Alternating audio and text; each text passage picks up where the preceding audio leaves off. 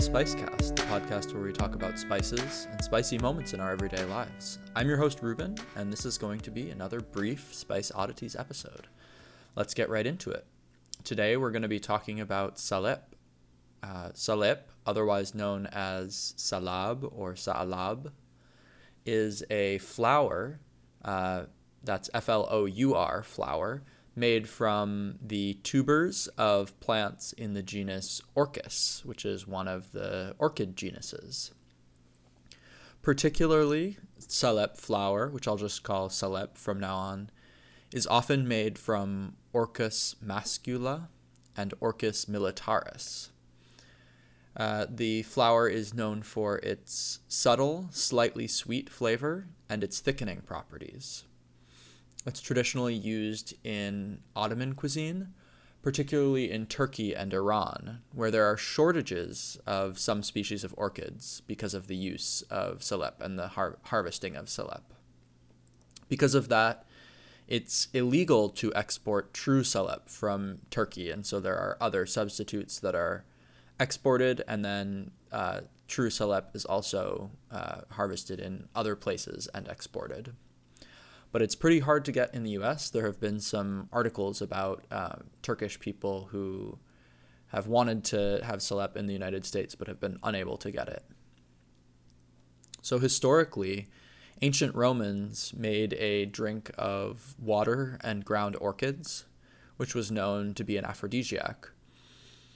But during the rule of the Ottoman Empire, salep really got popular, which was just water mixed with this ground orchid drink or ground orchid flour and warmed up. It got super popular, and salep spread to England and Germany as a warm drink. And it was served in the years before coffee and tea were popularized or even available. And then later, salep was served as a coffee alternative, and it was often flavored with rose water, orange flower water, or milk and sugar. Salep became so popular that the name of the drink became synonymous with the main ingredient. They were both called salep. In modern days, a drink with hot milk and salep flour is served under a number of names, especially in Turkey, Greece, and Iran. It can be significantly thicker than tea because of the thickening qualities of salep, and it's sometimes garnished with nuts and cinnamon as a winter beverage.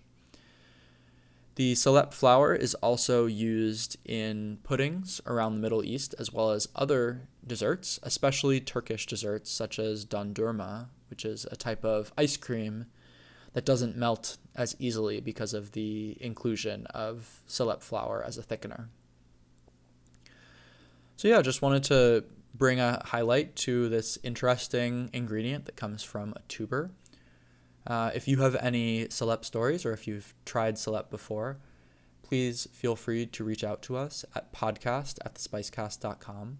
or on Facebook at The Spicecast Podcast, or on Twitter at The Spicecast. We'd love to hear what you have to say about salep or any other spices.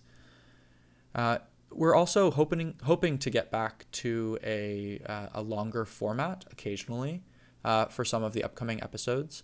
So if you are interested in being on an episode of The Spicecast, please reach out to us at podcast@thespicecast.com or on Facebook or Twitter. We'd love to have you as a guest. With that, I will be signing off. Thank you so much for listening. This has been episode 37 of the Spicecast, Spice Oddities Select. Until next time.